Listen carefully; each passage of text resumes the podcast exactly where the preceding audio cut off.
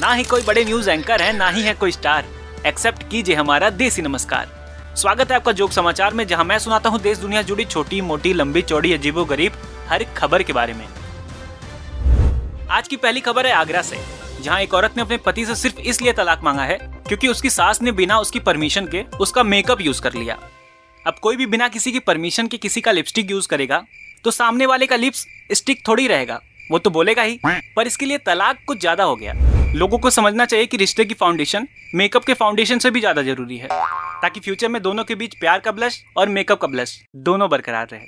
खैर, बढ़ते हैं आगे। आपने हिंदी फ़िल्मों में देखा होगा कि लड़का किसी शादी में जाता है और ज़ोर से कहता है कि रोक दो ये शादी, वरना मैं खून की नदियाँ बहा दूँगा। हाँ तो ऐसा ही कुछ बिहार के औरंगाबाद में हुआ, जहाँ एक शादी के लिए काफ़ी लोगों ने खून बहाया।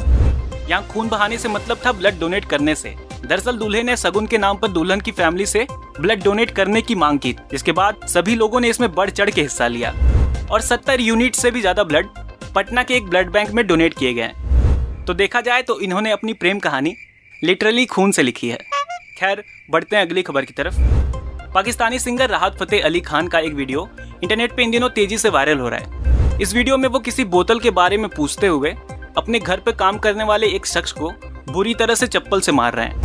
इसके बाद उन्होंने एक वीडियो डालकर इस पूरी घटना पर माफ़ी मांगी है, जिसके बाद लोग उन्हें बुरी तरह से ट्रोल कर रहे हैं और गिरफ्तारी की मांग कर रहे हैं। एक बोतल के लिए इतना गुस्सा देखकर मुझे लगता है कि इन्हें अपने गानों के लिरिक्स अब बदल देने चाहिए। जैसे, तुम्हें दिल लगी भूल जानी पड़ेगी। राहत की बोतल छुपा के तो देखो। इनके गानों में सुरीली अखियों वाले की जगह नशीली अखियों वाले होना चाहिए। नित खैर मांगा की जगह नीट खैर मांगा। जग घुमया की जगह बॉटल घुमया। और आज दिन चढ़या की जगह आज दिन में चढ़ाया होना चाहिए। इससे पहले भी कई वीडियो में राहत फतेह अली खान नशे में देखे जा चुके हैं। मैं इतना ही कहूँगा कि लोगों के सामने इनका ये चेहरा आना ज़रूरी था। तो आज की इस एपिसोड में बस इतना ही। मैं आपके लिए ऐसी छोटी मोटी लंबी चौड़ी अजीबो गरीब खबरें लाता रहूँगा। और सुग्गू नाम था हमारी एक्स का। उसे ऐसे ही भुलाता रहूँगा। मिलते हैं अगले एपिसोड में। Peace out